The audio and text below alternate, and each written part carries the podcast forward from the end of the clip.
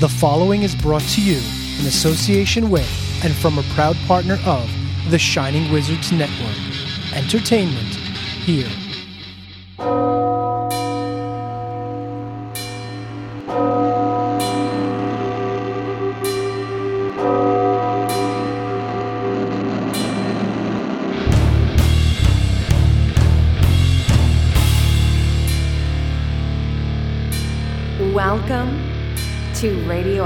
Metal.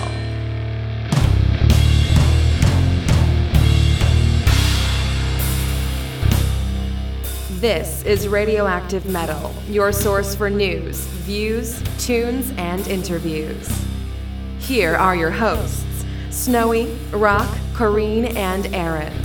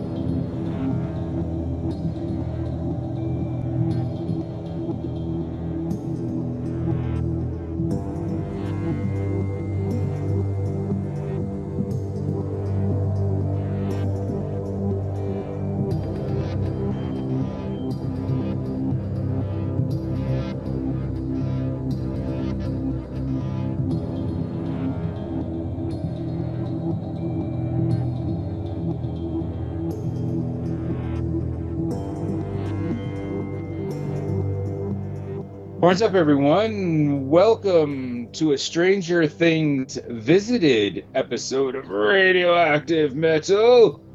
This is episode 708. And I'm Snowy White. And this is Aaron. And dear listeners, this episode is brought to you by True Cult Coffee, T R V E K V L T coffee.com. Um, and let's say that you are excited about Stranger Things. Maybe you've been revisiting your love of Dungeons and Dragons and fantasy and, you know, all that sort of stuff. So, um, True Call Coffee, not only do they make fantastic coffee, and you can go out there, subscribe, never run out of coffee. It's a great thing. But if you go to Embodiment Printing Press, Google it, Embodiment Printing Press, um, they have some awesome shirts. One of them is I'm going to screw this up. It's Dungeon Master in the Sheets. Something. Damn it. I I should have had this prepared. This is great radio. Great radio. Hang on. Damn it. Let me let me find this real quick. But they they've, they've got all kinds of great, just just great. Um. Uh, why wasn't I better prepared for this? Here we go. Embodiment printing. They are on Etsy. And let's see here. Unisex shirts. I know it's the best you've ever heard. Uh, let's see here. Um, the black coffee shirt's a good one. And mm-hmm. damn it. Oh, here we go. Here's the first one. Uh, it says, Yeah, I'm into BDSM battles, dragons, swords, magic. So that's the first one. that I think he made this one for you, Snowy. Uh, it's Night of the Living, Laughing, Loving Dead. yeah, I'm sure he had me in mind with that. Yeah. Okay, here we go. And now I've got it. Player in the sheet. No, damn it. Player in the streets. Dungeon master in the sheets. Ooh. Yeah. So you know. I like that. I like that. Go out to Embodiment Printing Press. Um, you're gonna find all kinds of fun stuff. And here's the deal: if you're like a small band contact him directly. I know he's printed for other bands and businesses. Like, if you're thinking, like, man, I wish there's a way to do blah, blah, blah, chances are this guy's going to figure out, man. So, True Cult Coffee's Coffee Bean Occulta is a man of many talents, a very creative man, and he just figures shit out, dude. He, he is you know, not going to be stopped by anything. He has, you know, ideas all the time and he executes on them. You know, all while raising a lovely metal family. Mm-hmm. Right on. You know, that's the great thing because he has right. young ones around the That's the important thing. Yeah.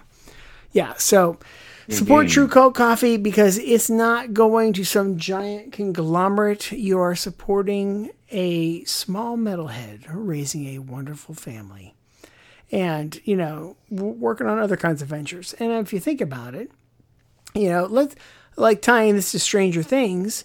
This is you know the small town, and being a metalhead is like being a small town. You know, our community may be millions strong, but there's never that many of us in the same place at the same time. So it's all like being a small town. Mm-hmm. So support other small town businesses in the small town of Metal USA you know and, right and, that, and that's on. that's my that's my spiel. That's it. I'm calling it. All right. I can't do any better. Snowy over to you. Right on. Yes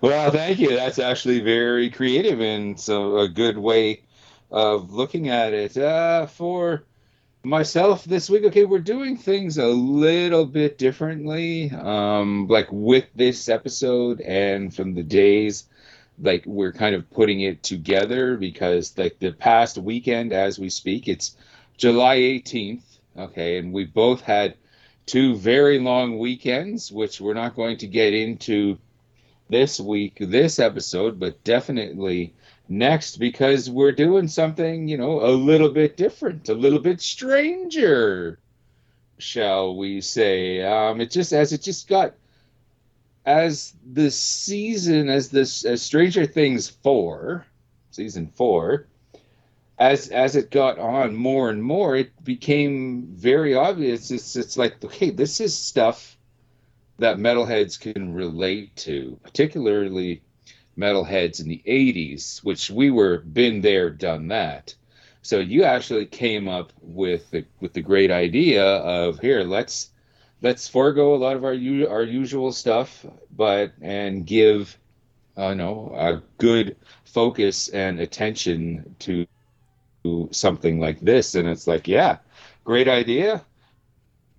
Stoked. I just had the Herculean task of trying to squeeze the whole season in in about I don't know four days, five days before we sat down to do this because I had other things going on as well, which we will talk about next week. Um, so before we do kind of get into that, and before we even do tonight's mandatory metal segment, I did want to throw this out there just because it is so, somewhat relevant.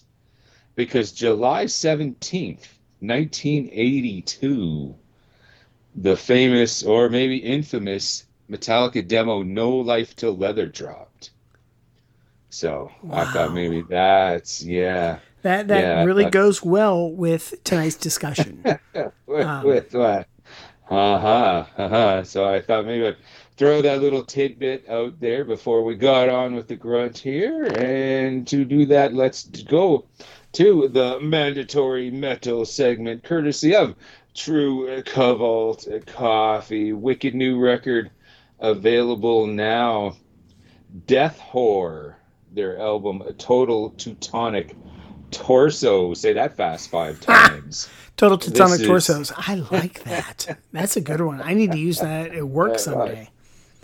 There we are. There we are. This is Death Whore with Tell Me About Justice.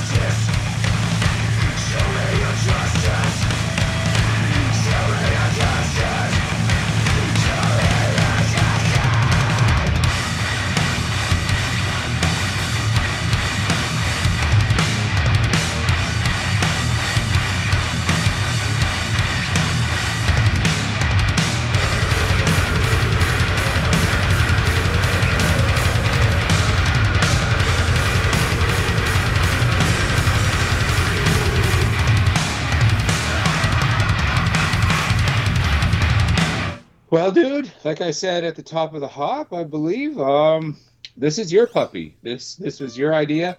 I, I know how stoked and how excited you are to do it. So I figured what I'm going to do is just kind of set set set set you up here and basically follow your leads as we all talk Stranger Things season four. Um, so basically, yes, as I said, I had to basically tear through the whole season just to get us here, and and I'm glad I did. I'm glad I did. We were really stoked, Mrs. Snowy and I. We we sat down, we watched it together, and it was one hell of a ride. So, what's on your mind? Well, I want to set a lot of things straight. And I, I want to start by talking about things that Stranger Things does well. well we're going to talk about the early seasons, then we'll come into season four because season four really struck a chord with me, right? Season four is mm-hmm. 1986. This is when I am like playing in, in my first rockish kind of band, playing bass, discovering Metallica. You know, all these things are kind of happening at, at the same time. The Satanic Panic is sweeping America. You know, the Geraldo show is going to be on in a year or two, and and you you've got just all this stuff going on, and I've been hearing other podcasts talk about this, and the hosts are at minimum 10 years younger than us. You know, they, they might even be 15 in some cases, but they're at least 10 years younger, sometimes more. And I've found it very interesting, their perception, because they're talking about it like they're experts, like they were there. Like, oh, yeah, I know the 80s. Well, yeah, you might have been born in the 80s, but you Yeah. don't know the 80s. Like, I was born in the Uh-huh. 70s. I don't know dick about the 70s. You know, like I was born in it and I can kind of remember 1978 and 9, maybe, barely, you know, but. But you really don't know the 80s. And You had to have been there. Yeah. yeah. And there's there's a lot of things that, that have bothered me. So we're we're going to kind of discuss that. But so um, for anyone who hasn't seen Stranger Things, skip this episode. Right, pause it, go watch the seasons because we're gonna we're gonna talk about a lot of stuff, and I don't want anybody to have it spoiled because it's really fantastic. Right, like like the, the series in general. So I know you and I have talked about this off the air, but I don't think I've ta- I've mentioned on the air. The Girl with the Silver Eyes. Did you ever read that book in grade school? No, and we mentioned this last episode. You Did I talk saying about like, it? Okay. yeah, we we kind of touched upon um, the in, the various influences that the Duffer Brothers had. You know, which that's something I'm going to be talked talking about too. Especially this this fourth this fourth season, I can see where some of their influence where they where they've got it from, and you kind of touched on that last week. Yeah, Yeah. the girl with the silver eyes. Yeah. Yeah. So that that's a big thing I want to I want to call out. Um, I it I've only run into one other person so far who even remembers the book a little bit. Um, it it was actually like a, a, a kid's book. I mean, it was like a kid's mystery suspense book, and it it checked all the boxes for me when it came out. The author is Willo uh, Willo Davis Roberts, uh, W I L O. So please go give it a, a, um, a read because if you enjoyed Stranger Things, you'll probably even enjoy this as an adult. And it might even be a great book that you could introduce your kids to who are too young for Stranger Things to kind of prime them for it, you know? Because Right. the thing that I found interesting, Snowy, is that, you know, the, the series starts out, what, 1984 or 1983? Yeah, it's a cou- couple years before the event of this season. Yeah, I think it's. I think I think like so- season one's like set in 1983, right? So the first thing I want to talk about is is you because you've seen them all except for three so far, but Right. did what was your take on just how accurate each year was from a historical perspective? Oh. Ah, well, okay. You're really you're really testing me here because I'm not too familiar with those first two seasons. Like Okay. when we sat down to watch, when we first sat down to watch um, the fourth season, they had a recap of how the third season ended. And I'm like, oh shit. I thought we had seen all three seasons leading up to this. No, this doesn't even look familiar at all. Okay, So yeah, I, I got to go and do a little bit of homework, but I do kind of, I can answer this question because I thought they did a good, you know, they they did a great job. Just going by what I I, I can remember here, like they they put the time and effort into making it a period piece, shall we say? yeah, and, and a very accurate one, and that that's my my first thing. So like. 1983 really felt like 1983 to me. But then 1984 with the Ghostbusters craze and they had the kids as Ghostbusters and it's set around Halloween. Like they nailed that, right? And then uh, season That's two perfect, yeah. is when they introduced Billy. I think it's when they introduced Billy, right? Okay, Am I am I starting to blur it? I think so. I'm sorry, I'm not 100.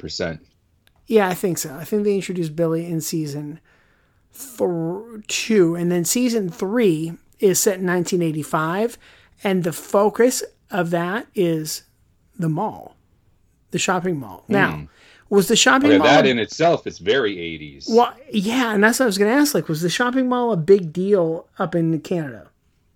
Oh, of course, yeah. Well, when I uh, honestly don't know because because like I have my bubble of America, and you know if you watch the news, um, America is poisoning the world and we're killing everybody. But then when you start to really do research, then you find out like oh we're not the worst polluting country. We're not great, but there's countries way worse than us. So oh, that's that's that, that's that's why I ask. I'm like I don't know. I don't. I only know what you know I've been able to experience here. right, right. No, I will say malls were the thing for teenagers in the '80s. I don't think so much now. Okay, because there there was a time. Okay, kids, teenagers, and all like like they work in the fast food, like in the food courts and all that, and they work at the Hot Topics and in the women's clothing shops and Well, for me, it was the Radio Shack. Oh, you Oh, know, for sure. I, I worked at a Radio Shack in the '90s in a mall. You know, you had the Right, Auntie Anne's, right. the cookie places. You know, Yeah, um, but that was that was a hangout in that was a hangout area in the '80s, and now okay. But see, I don't know for sure because I'm not when I'm when I'm in the mall, which I'm in one maybe once a week, hanging out with my brood and all that. I don't see a lot of the groups of teenagers hanging out, you know, in front of their favorite stores or in the food courts or outside smoking or whatever. It just it's it, it is it is kind of different. But in the '80s, yeah, it's when malls and arcades, you know, like whew, they they they reign supreme. yeah. So, and that's I think season two started in the arcade, and I'm, I'm glad you brought that one up. So, like, the arcade was the focus of season two, and then the mall was the focus of season three, and then season four, all bets are off because everything's kind of gone crazy. Um, but season four set in 1986. The um, the boys are now at their freshman year of high school, and um, Eleven and Will and you know the whole Byers family has moved out to California, and I really like that they introduced the stuff in California because California to somebody who grew up in a small town, especially a small midwestern town, uh, it was like another world. Oh, definitely. You know, even not getting to visit California until 2001 was like my first time setting foot on California soil, you know, at LAX. It was like, holy crap, people live here? This is what like all the time? Like, geez. You know, it it's just a Yeah, different world, you know. Um but yeah, so mm-hmm. uh, uh, okay, so yeah, yeah, physically and politically, so, so- socially, California. yeah. You know, Yeah, right. And so the other thing that I've enjoyed is just like how they, they, they pick those things from each year and they set it up, right? Now, you grew up in a fairly mm-hmm. small town, I believe, right? Is Winnipeg a fairly small town or are you a pretty big city? How well, how many high Well, schools, I uh, guess, are around? no, it's oh, well, dozens. It's Okay. it, it is a big city. Like I'm not talking Chicago, New York, London, like, but yeah, it's it's in the top ten. No, maybe about the sixth biggest city in Canada. Oh, wow. Okay. Well, how many kids So- were in your oh, yeah. graduating Like- class? Oh, fifth. Oh, it, it's it was a fifteen hundred student uh, school. Okay. And So, you know, and X X amount, or a couple hundred were were graduating. okay. So your graduating class So, is at yeah, least no, two to 300. Right. Okay. All right. My graduating Yeah. class, we were lucky if we made it to 100. Oh, okay. That's how tiny my school was. Like if we had Uh, 400 yeah. people the entire time, we were lucky. You grew up in Pennsylvania, but small town Pennsylvania, right? Exactly. Right, right, right. No, I'm actually in the big city. Like, okay, let's put it this way: we have a at least one major league sports team, which in the NHL. So I think that having at least one of those qualifies as a big city.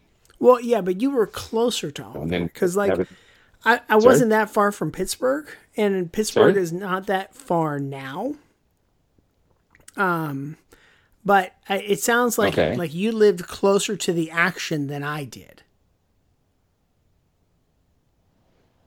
But by the time we got to this city in '85, yes, yes, like I grew up uh, like my with my dad in the military. We did grow. I did spend a lot of time in small communities like force bases and in, in Victoria, BC.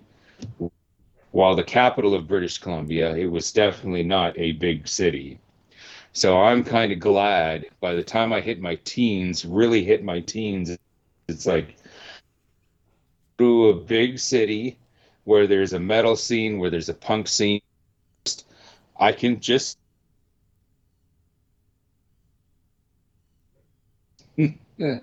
because you got a better chance of being yourself, aka a metalhead a punk, in a big city than in uh, like on a force base or a smaller community Okay. you know, because you would get lynched. And we'll probably get to a story a little bit later on when we talk about the satanic panic and all that.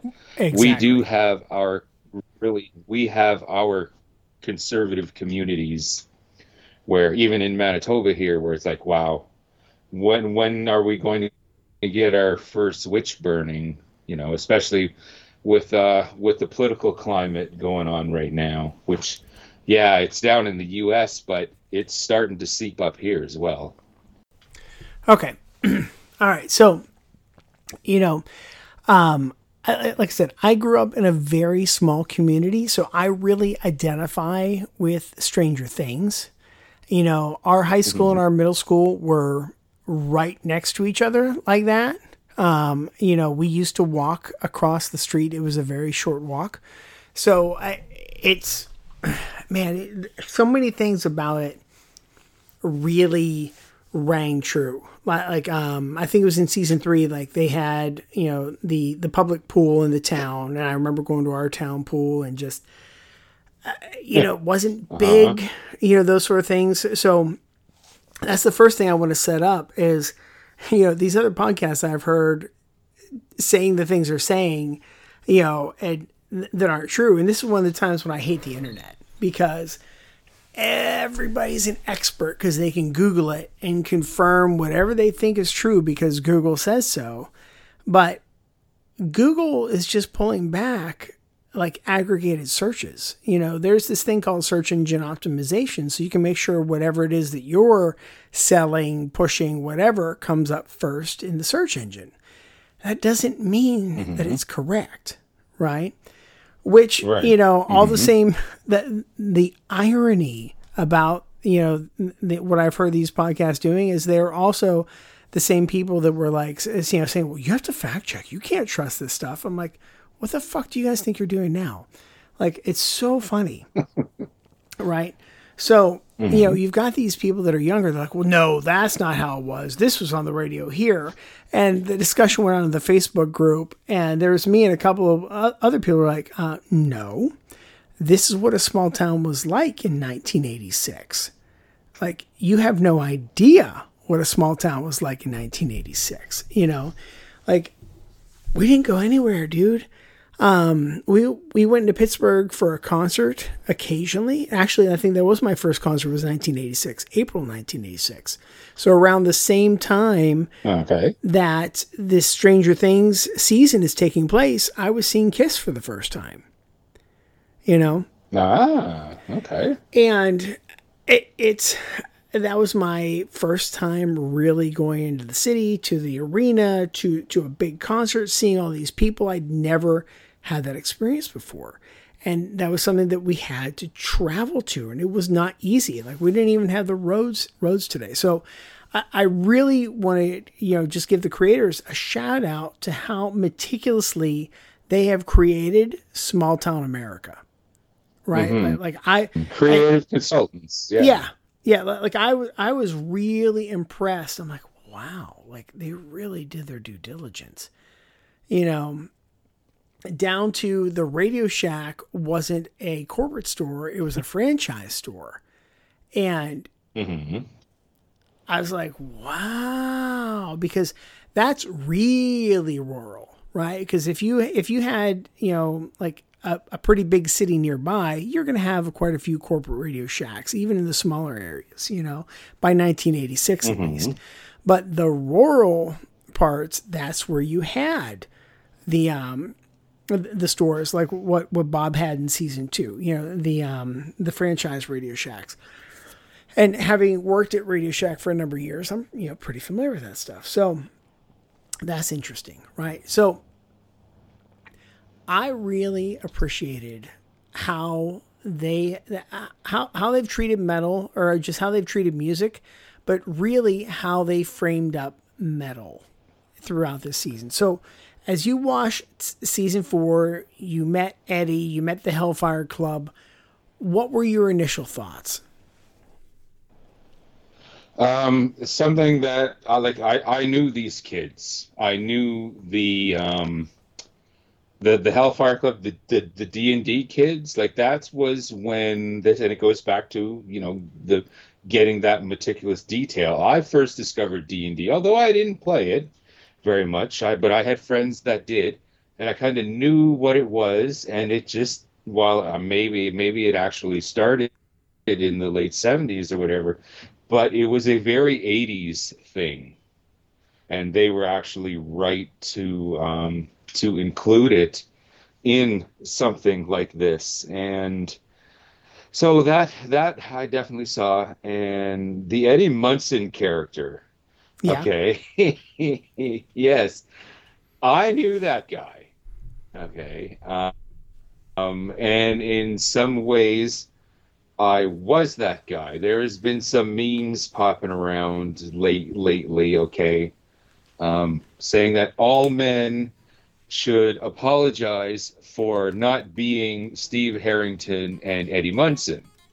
Haha, that's funny. I get it. Right. Okay, because these these characters, you know, these are brave brave souls that fought the element, and and even though they were older than and this is a trait that I really dug with with with these two, even though you know they were older than the other than the other kids.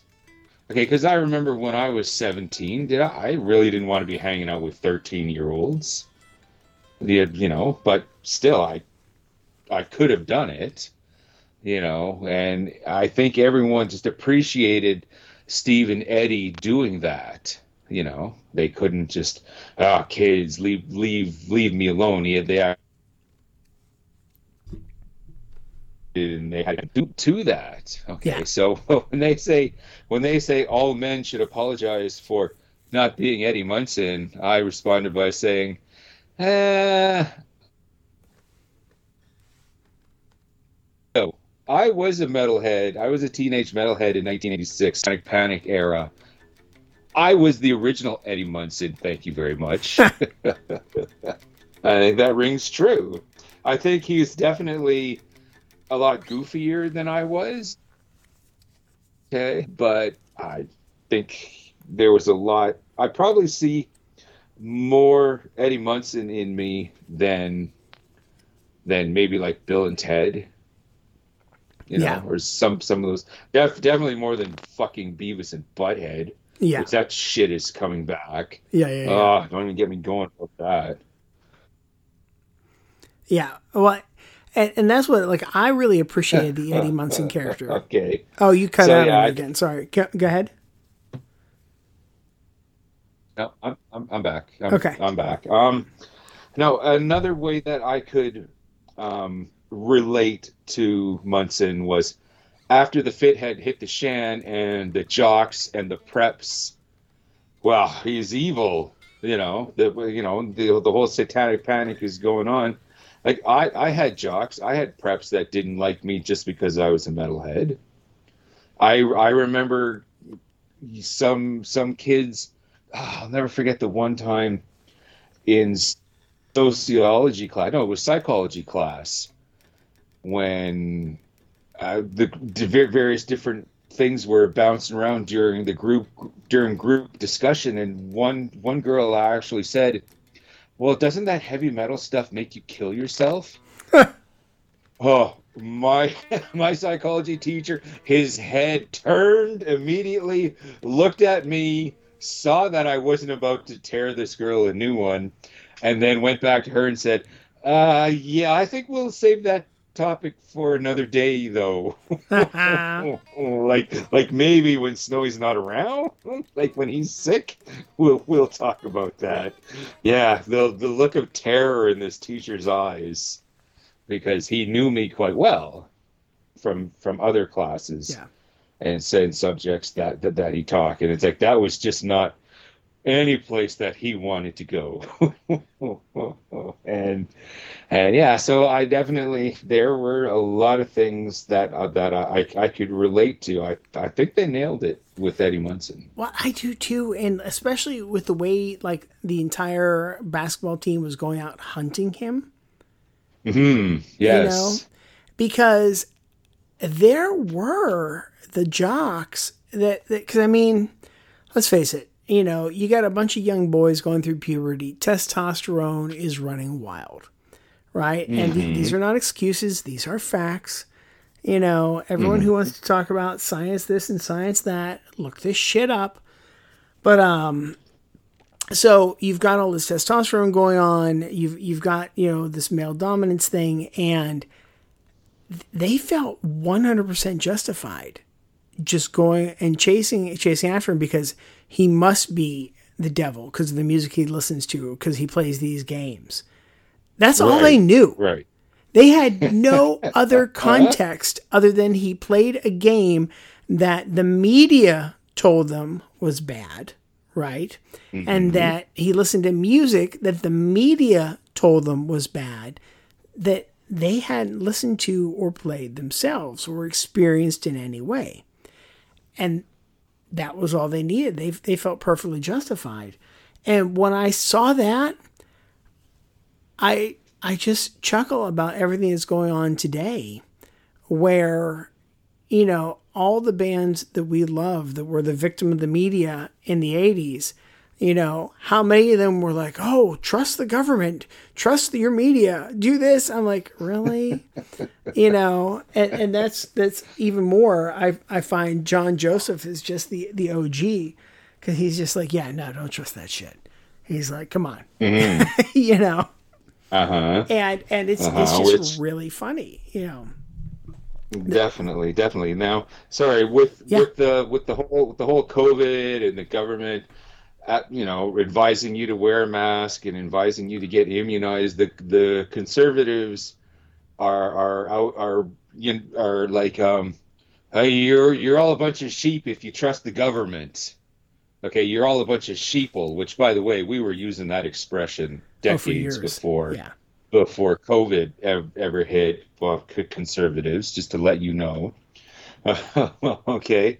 Well, I remember back when the conservatives were doing trust the government, do do do what the Oh, media yeah. says. Metal is evil.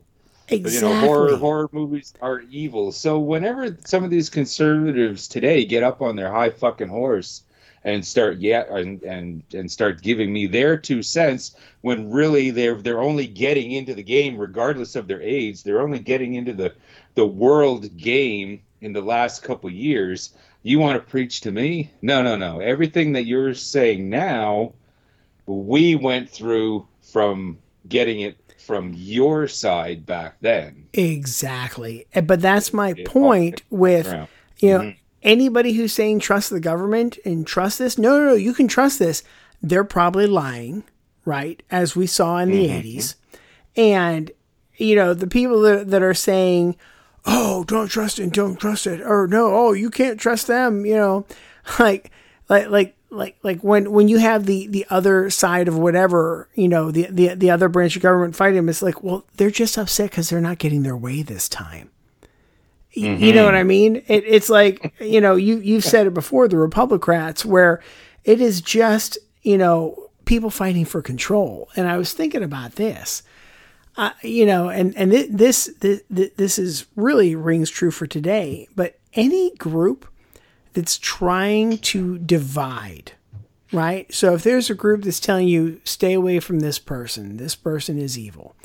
You know, I mean, unless it's truly a convicted murderer, that's another different thing. But You know, wh- when when we're talking about like this race caused this, this race causes this.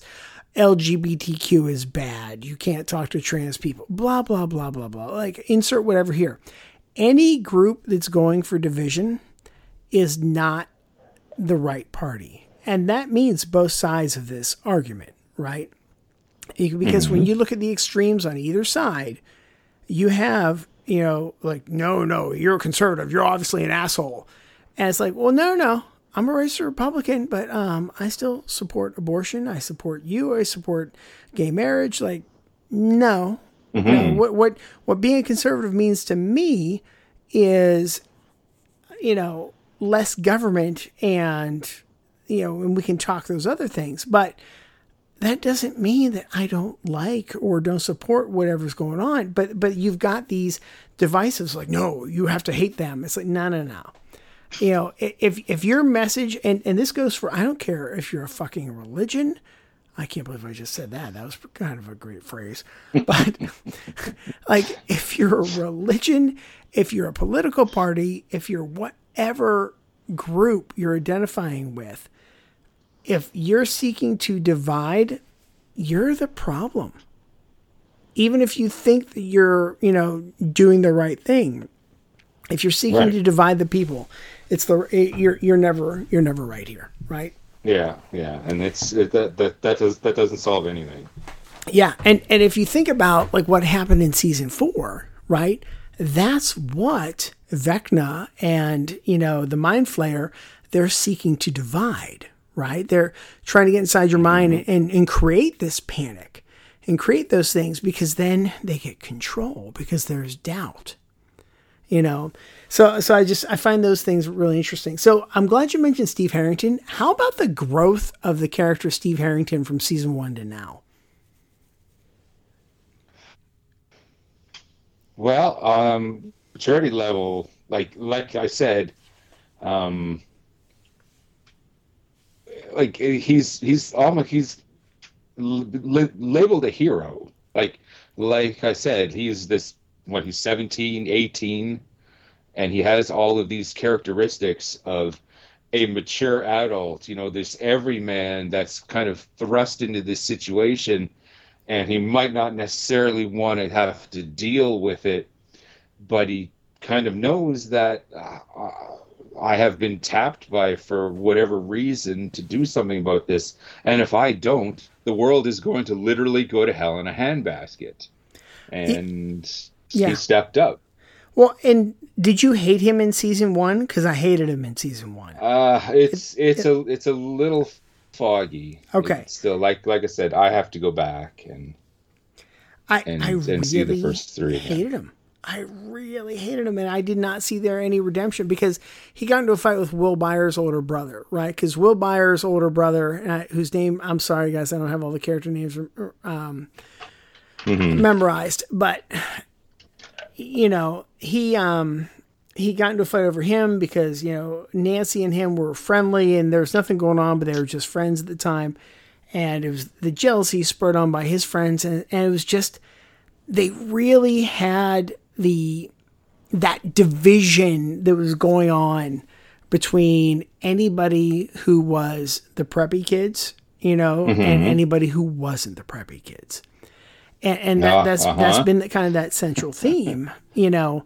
And to see Steve do that 180, like he shows up at the house in the end of season one, it's like, no, uh, you know, uh, what's going on? Why are you guys here together? And then when he's thrust in this situation, like you said, it's like he he, he changes. It's like okay, and then they all, all end up kind of being cool. Like he comes around, and then just the, the character growth. Because in season three, when him and his coworker Robin from the ice cream place at the mall are trapped by the Russians, you know, and she was talking about being obsessed by him. Um, and she she basically comes out to him. She's like, "Well, I was obsessed with you not because I liked you, but because so and so liked you, and I wanted her to look at y- me the way she looked at you." And he's like, "But she's a girl,"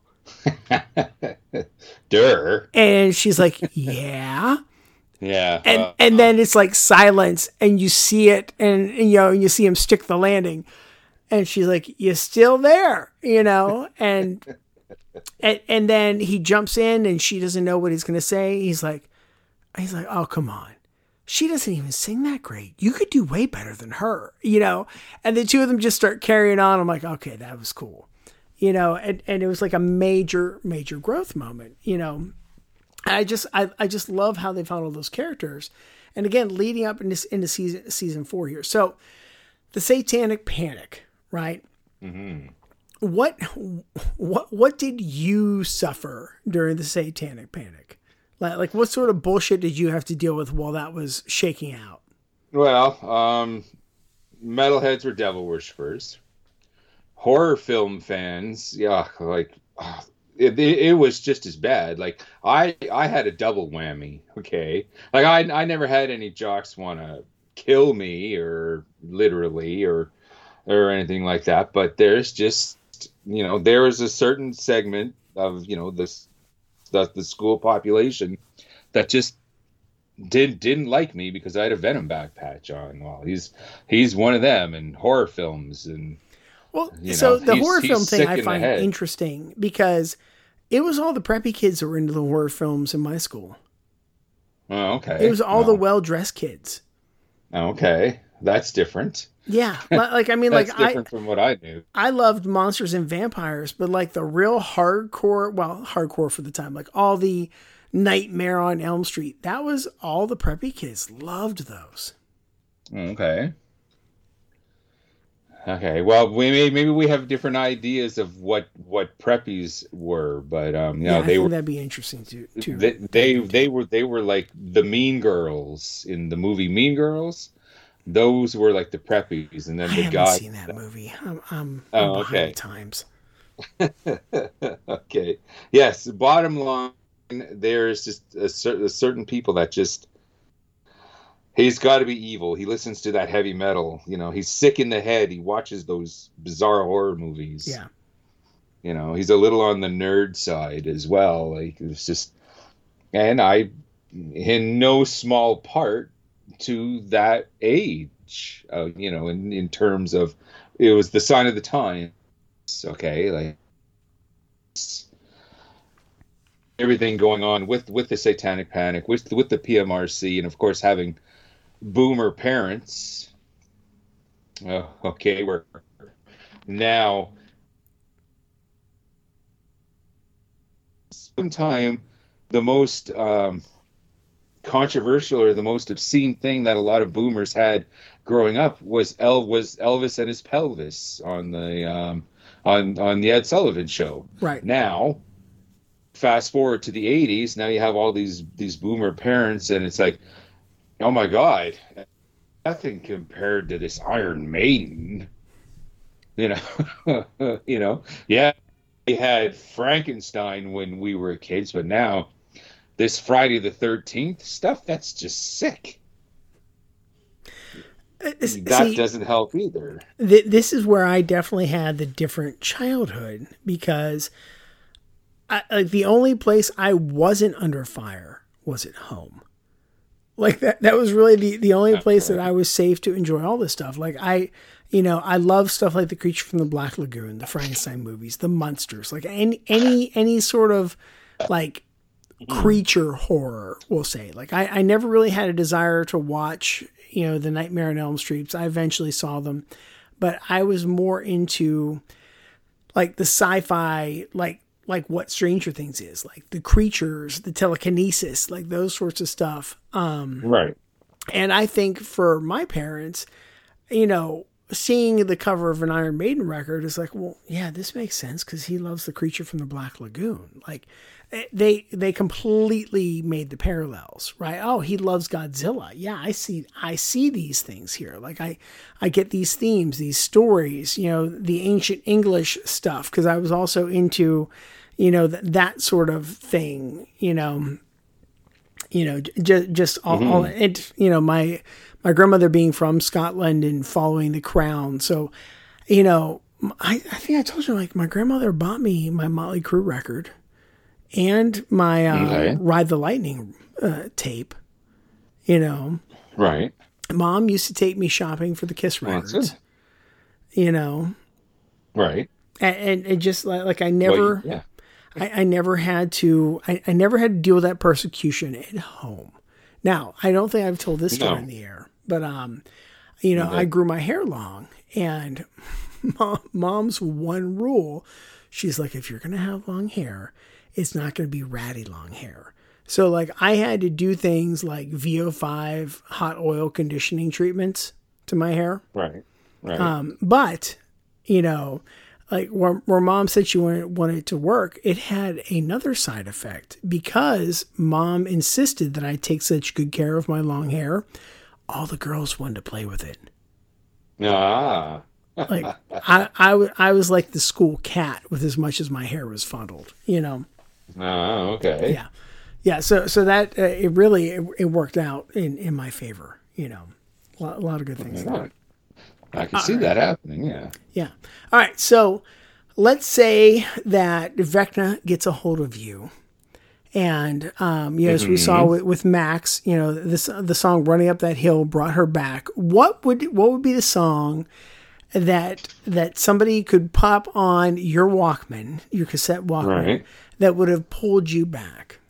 Okay. Well, first, before we kind of get into that, because Yeah. we we were discussing the Freddy's, you know, Oh, yeah, yeah. and, and the horror films and all that. The whole Vecna character Yes. and the way he, the way he spoke, uh, okay, and those sequences where he's chasing after Max, and he's even like when he's talking to Nancy, to you, Nancy.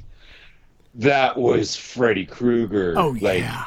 bang on like, like like when he was chasing them the the girls in that they're unconscious oh, okay it was the same thing chasing after nancy in the dream sequences in the nightmare on elm street it's like oh my god yes i could totally see the 80s influence on this like a lot of this this vecna does come from freddy krueger Yeah. so I, thought I, I I noticed that right away. It's like wow, okay, I, I definitely see this.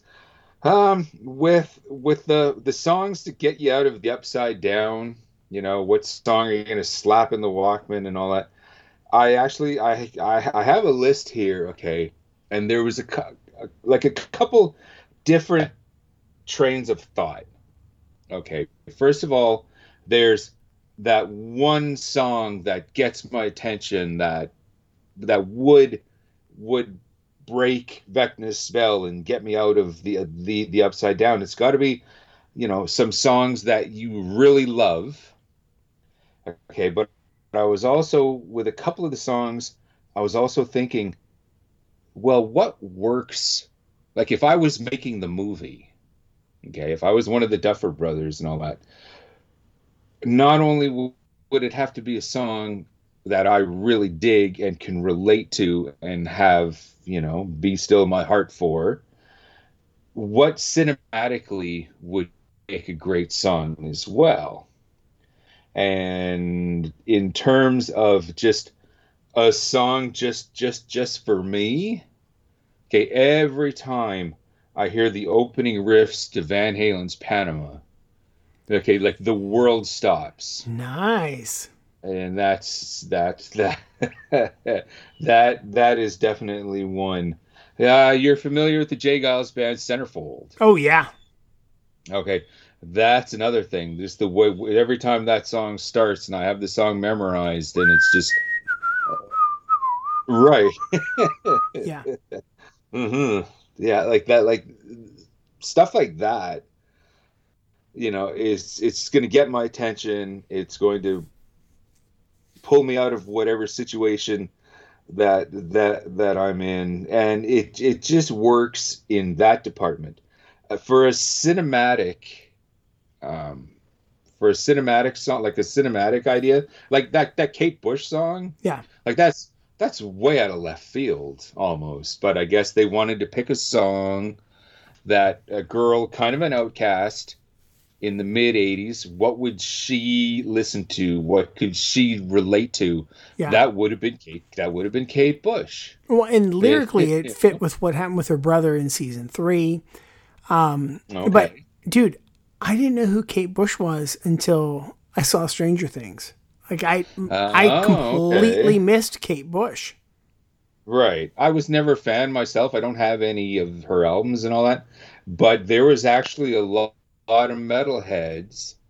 Okay, like when we talk about the pen bangers section, okay, of the old metal forces and all that, and people writing in to look for pen pals and they give a list of their favorite bands and you have all these 80s thrash there was so, i read so many people say yeah and i also like to listen to a variety of other things like kate bush it's like it's just i saw this so much then like like kate bush seemed to connect with 80s metal fans. I don't know maybe, maybe it was just me.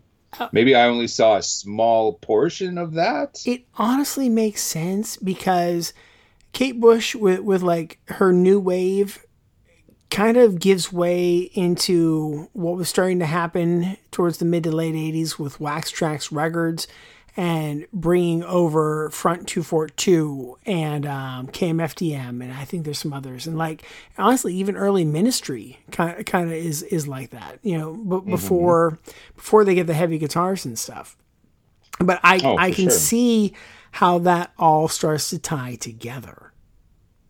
Mm-hmm. Mm-hmm. And I and I see I see why they chose that song, and surprise, all of a sudden, it, like the top rated song on iTunes, at least until Metallica came along, late later on in the season. But yeah, was wasn't that song all of a sudden back in the charts? Well, it's still number six on the know? global charts, right? Oh, and, okay. And that's what like th- this is what I find funny is there's people that are pissed about that. Like, oh, well, I was already listening to it. I'm like, okay, one, anybody who is now pissed about Kate Bush was probably also first introduced to Metallica with either one or Enter Sandman, and now you know how I felt. Um, but Okay. two, it's now 40 years later. Like, shouldn't you Yeah. be happy that other people are discovering Kate Bush? Like, the There's- pain's not as bad. there's a whole now. generation of Yeah. people now. Yeah. Yeah, so on the global sure, charts, for she's sure. number six. On the global chart, um, Master Puppets is 97. Okay. Um, now, in the US, Master Puppets is 56. Uh, and Kate Bush is number 10. And then in Ah. Canada, um, in Canada, that's where Metallica is like in the 60s. And I'm looking for Kate Bush here in Canada. Now, Kate Bush is still number six in Canada. But that's where Metallica drops down. Um, so like 64. So yeah, so it's great that uh, Metallica's charting now and Kate Bush is, is charting because I mean honestly I don't know if Kate Bush charted in the 80s if that song would have charted in the 80s you know because really in the 80s it was only pop not charts. It's this song is more over now. Yeah. Yeah. Hmm hmm this song is over now more than it's of public consciousness. I'm getting a lot i'm seeing a lot of memes and a lot of sentiment on the internet and people making the joke of how post malone put ozzy on the map. Right. Well, this is this is the modern equivalent or the new equivalent. Like that that Stranger Things, man, that program they they really gave that Metallica band a push. right right. Yeah, you know, not you know. knowing like this is the biggest band on the planet, you know, in terms of everything. But it's just like that's not my thing. I'm only hearing about them now. And because of Stranger Things, so therefore that could possibly that could be the only reason why anyone would hear of this. so Now, so I'm sure some of these were tongue in cheek, but I'm sure there are those fans that thought Post Malone was putting Ozzy on the map. Oh yeah, yeah. But I mean, like c- coming back to like the Kate Bush thing. Like I am, I'm honestly glad Kate Bush is still still number six on the charts, and that so many people like that song, because what's happening now is a bunch of kids who are probably early teenagers, right? Let's let's say mm-hmm. somewhere between 14 and 18 are now hearing Master Puppets for the first time and they're hearing Kate Bush for the first time. Mm-hmm. And that is going to shape what music we get in the next probably 10 to 20 years. At least I could see um, more and more um, bands wanting to, you know, give their music and all that for different syncs, like like t like Netflix shows and and various different movies and all that. You're you're you're going to be seeing more of that. Okay, just like um, the Metal Lords may have introduced like Black Sabbath to a new yes. younger audience. Yeah, okay. so much metal to a new younger audience. Yeah. Mm-hmm, mm-hmm. We're we're going to be seeing more of that over the next years on Netflix programs. Just in regular TV shows alone, I really yeah. think a lot of people, a lot of a lot of producers, a lot of filmmakers are going to be clamoring for more metal music to be synced into their you know into their it's always fun and it's always exciting when i hear metal where i'm not expecting it especially yeah. if it's heavy heavy stuff okay it's kind of what happened with the new thor movie i'm not going to get into it i'm not going to spoiler it but as a metal fan I marked out in this one point. Oh, nice. Okay, that's good to hear. Of that, yeah, yeah, yeah, and it has happened uh, with the the X Men Apocalypse. Yes, movie. that was a killer one. Uh, okay, yeah. just, just out of the blue, they're now, you know, they're playing the Four Horsemen, Metallica's Four Horsemen in the background, not Sandman, not yeah something from Load or anything, but the the early stuff yeah. because it fit better and so I really think we're going to be seeing more and more producers looking to metal music. You know, some of the more underground and more heavier stuff when when it fits. They're not yes. going to be afraid to say, well, okay, this this band, band X, it's it's just too heavy. It just now our listeners would never go for it. I think it's going to be yeah, it's heavy, but it fits, and I think the audience now digs that. Well, and I'm glad you brought up about like the underground thing, heavier and underground. So here's here here's one of the big things I wanted to talk about on this one is these these other people that are a good 10 years younger than us um, mm-hmm. when they talk about the metallica scene with eddie munson Mm-hmm. Um, one, they're shitting all over BC Rich guitars. And that is absolute proof of their age. Like, BC Rich, those are crappy. Well, yeah. When you were coming up playing guitar in the early 2000s, they were garbage. But not not then. Like, they, they were the holy grail. To get a BC Rich was the holy grail, the Warlock. Mm-hmm. You know, That's in 1986. Yeah. Like, like, like that. And it's just like, wow you know you're a guitarist and you don't understand that but but you're also not a metal guitarist and if you're not a metal guitarist you're not going to get that you know but mm-hmm. what really hurt is they're like well i don't see why they chose a radio metal song like metallica's master of puppets. What? Yeah. Yeah. And, and, and they're just going on saying well yeah it's radio metal. It's, it's all radio metal. And and that's the thing is like in this Facebook group, you know, me and a few others chimed in. They were like, no, like one came out in '88 that kind of got airplay, but really only on MTV. Radio mm-hmm. Metallica didn't start till '92 with Enter Sandman.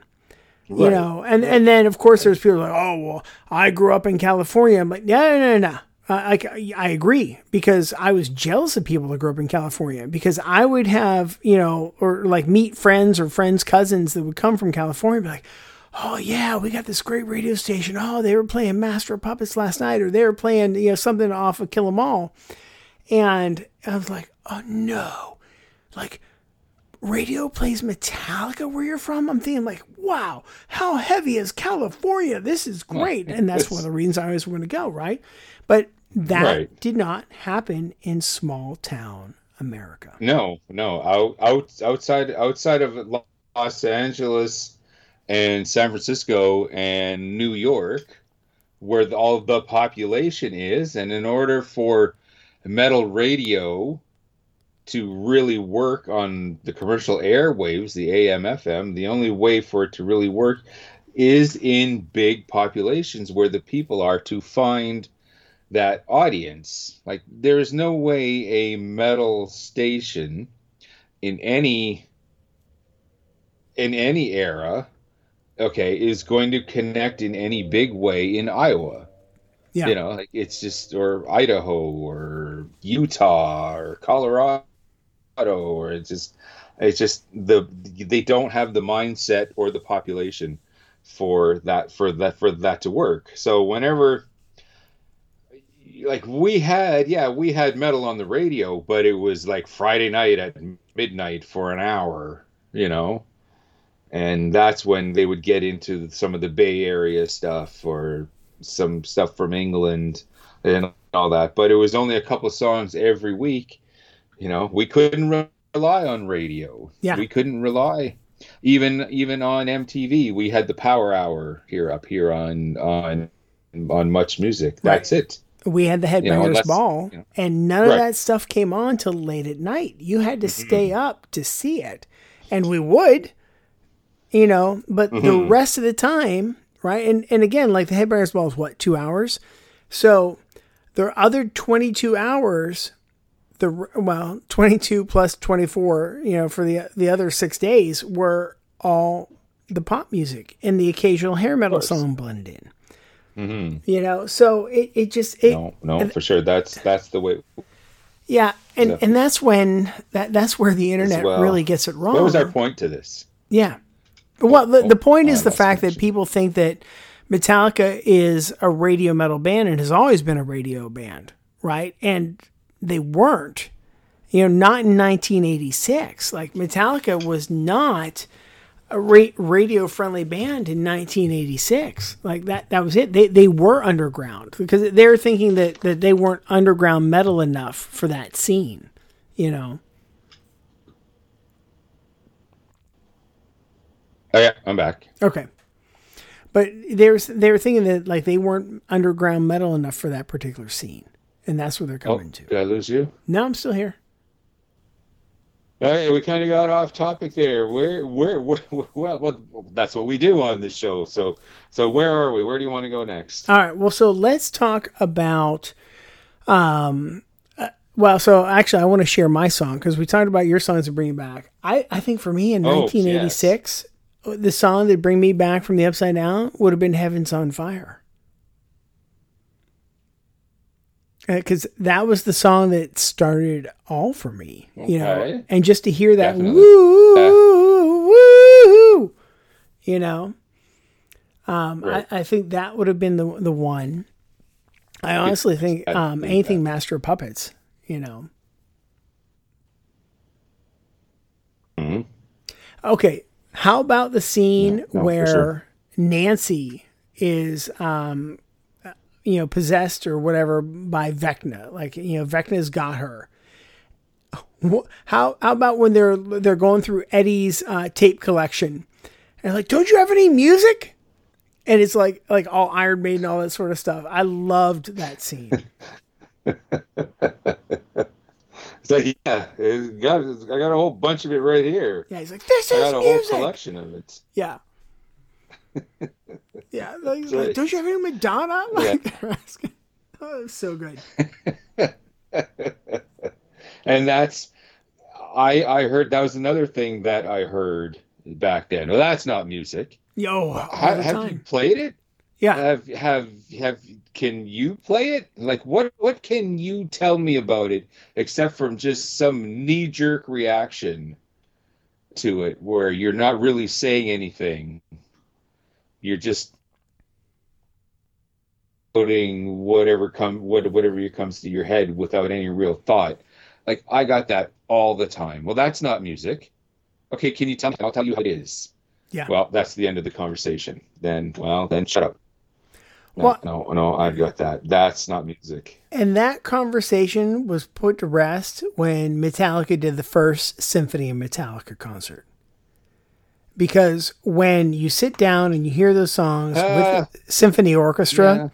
like that's when it's like, oh, yeah, th- Mm-hmm. th- there is some composition going on here, you know? Like, Right. it, right. it, it becomes to, hard to for those people that to are going that. to give it a shot. Yeah. Yeah, right. exactly. Right. But All right. there there are going to be those people that just even though your point has totally been made well that's not my knee jerk reaction so you're still wrong okay Yeah, I, yeah, I can't there's no point on talking to you anymore susan i'm i'm out Yeah, exactly. All right. You have a guitar, you can play guitar, and you're going to distract Vecna, right? You're going to distract them in the upside down. What song are you going to play? oh jeez uh, master worked so well Oh, yeah. you know like it it it, it really did and just just from a cinematic idea as as as well number of the beast I was Like, thinking the same thing. I'm like, that would have been a perfect song for them to play. yes because it it works it works Yeah. same thing same thing with riot's uh, fire down under I- like that title alone and when it kicks into Oh, the yeah. chorus fire down under it's like that works that works so well But and, and, and and the rights to it would be a hell of a lot cheaper. Oh yeah. Well, I think they could have gotten away with "Paranoid," right? Like like an Ozzy Yeah. song. I think they could have gotten away with that.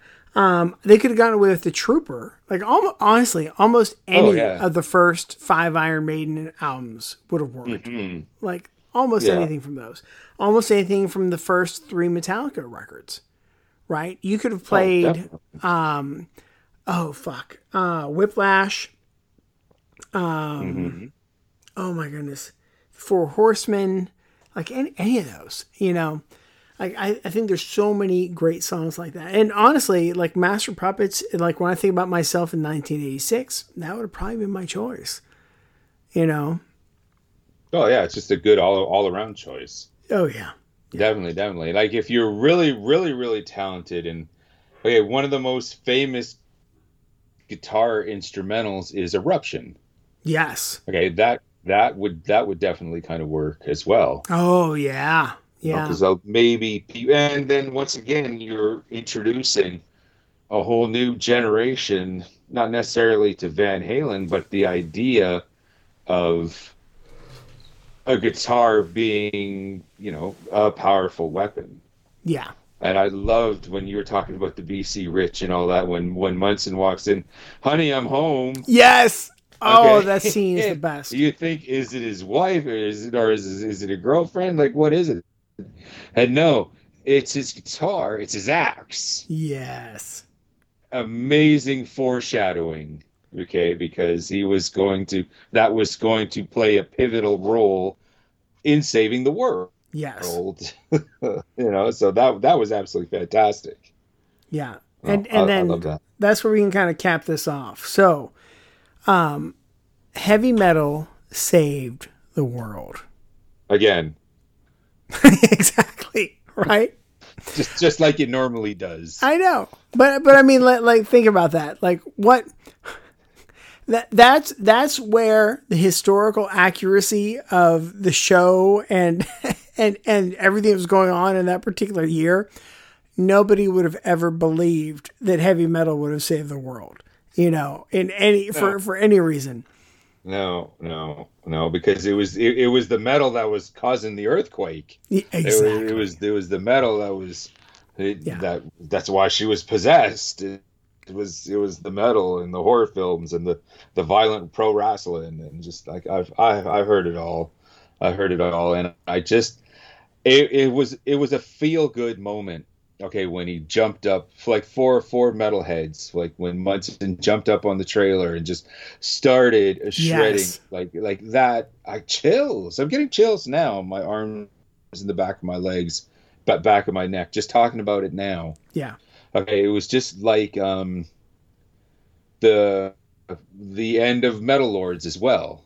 Okay, Yes. When when Emily showed up with with the cello and it's like let's do this you Yeah. know and that was like the metal version of when Sandra Dee showed up at the end of Grease Yeah. yeah Yeah, that's a great comparison. Yeah, same thing. yeah yeah and I, I got chills and as a metal fan it was just it was a feel good moment Yeah. Uh, you know like it just it, it the lump in my throat the heart the, the you know the the breathing the lump in the throat eyes get a little misty and all he's doing is just playing puppets on the well he's doing more than that but he's he's just jamming Yeah. you know and it's just for someone like us that appreciate 80s metallica more than any other era Yes. Like that's that that that meant a lot that was huge Yeah. absolutely Yeah, I, I I I love it. I I what I think what I appreciated the most is, and, and you almost have to wonder like were the Duffer Brothers themselves metalheads that were obscured? Did they have friends or a relative that was, and they wanted to kind of turn the tides? Because while you know the town obviously you know at the end still thinks that um, Eddie was the murderer and all that sort of stuff, and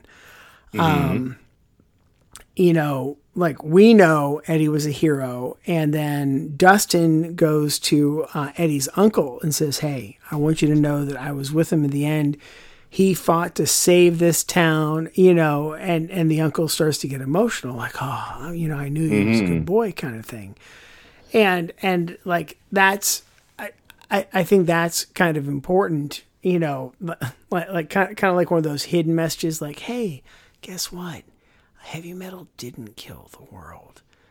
you know, like, like, yeah, no i get it yeah. It, it Yeah, was it was yeah. nice to nice to to to have a positive light because if you think about it, anytime somebody puts a metalhead in in a movie, they're the villain. Oh yeah metalheads punks like goths they're Yeah. all yeah especially in the 80s and all that and it's Oh, like yeah. oh this is this, this is just sick so hopefully this shows a whole new generation of the next generation i should say coming up that no no don't listen to what your well i guess maybe now what your grandmother said about bands in the 80s because they really had it going on and to guys like us they were the good guys. So ha- being the good guys and have it going on let's drop some music that i'm sure uh, mr eddie munson would have had in his collection. How about some classic angel witch? The title track from their album frontal assault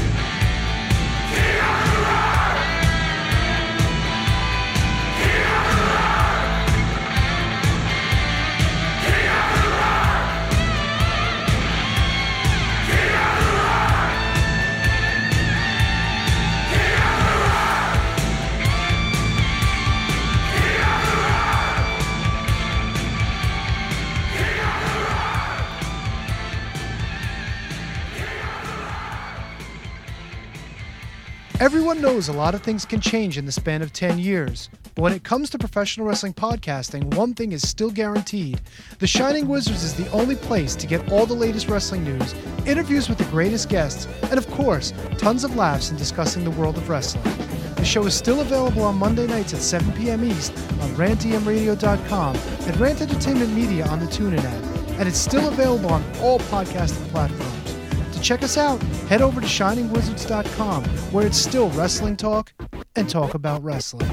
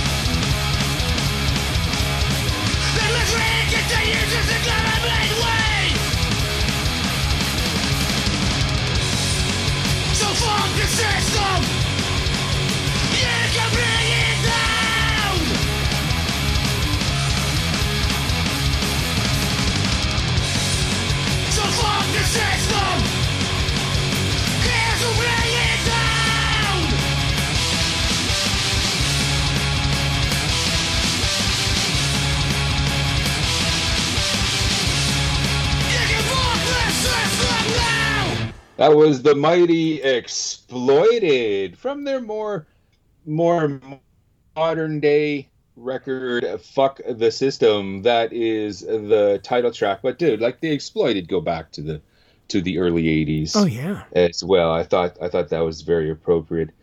And before that that was the mighty faithful breath from their gold 'n' glory album that is king of the rock. Now that song okay even though like faithful breath were kind of more underground kind of fit into that new wave of heavy british heavy metal although i don't think they were from england they kind of fit that mold that was an anthem like you just heard it king of the rock that was a fucking anthem and it was an anthem for the more musical connoisseurs. I would I would definitely say.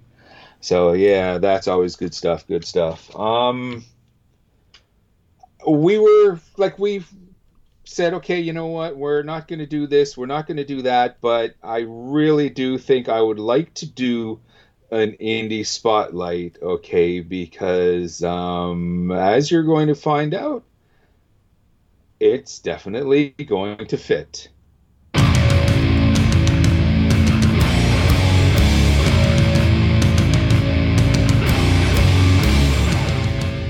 We're always on the lookout for fresh new talent. Check out this indie spotlight.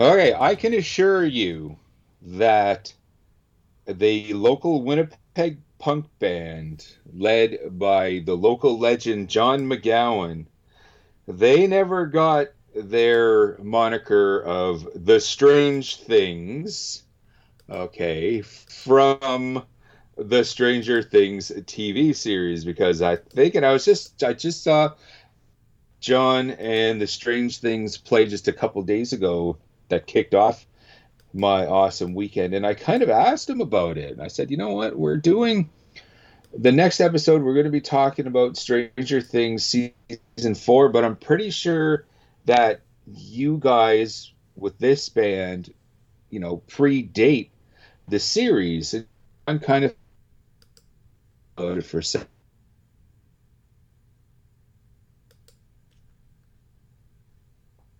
came I wasn't watching it. I had heard of this show after the fact that we were already off and running with this band, and that kind of you know when I think when when I think about it, yeah, that kind of works out. So I there was no way, okay, that we were going to get through this episode without playing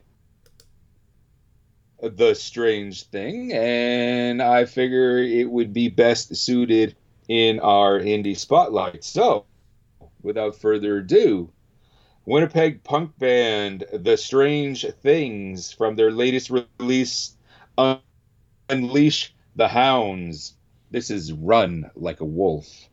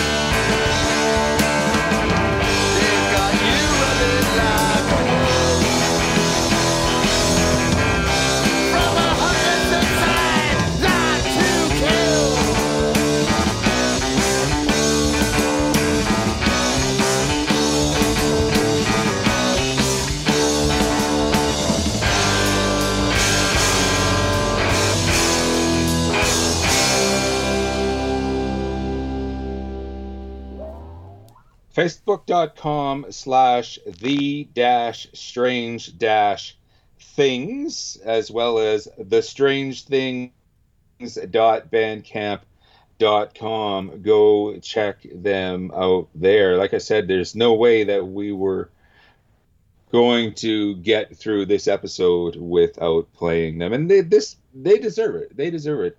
It's being fronted, the strange things fronted by Mr. John McGowan, who is like you like to say how I'm the mayor of Winnipeg and how everyone knows me and all that. Well, Mr. Gowan, he is one of those old guard in the scene as well. Like this guy knows everybody and he's done it all. He's seen it all. So yeah, everyone give the strange things all the support that you can.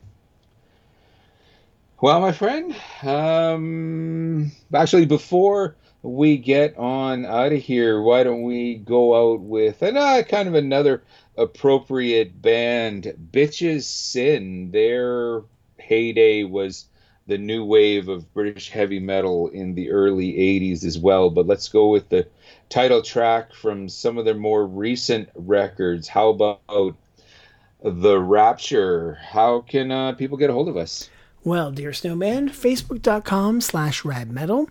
That's our social page. If you want to see pictures of the things that we talk about, which, well, not so much this episode, but at radmetal uh, 666 on Instagram, because, you know, typically when we're talking about music or whatever records we picked up, you're going to see those there. And if you follow us on Facebook, you'll see those pictures. Snowy had a pretty great haul this past weekend. Mm-hmm. A lot of stuff that made me pretty thrilled there. Um, to hear all the episodes, past, present, and future, radioactivemetal.org. That's where everything's at. But of course, you can find these podcasts anywhere you can find a podcast. We triple dog dare you to not find us someplace where you can find a podcast. We're You everywhere. You won't.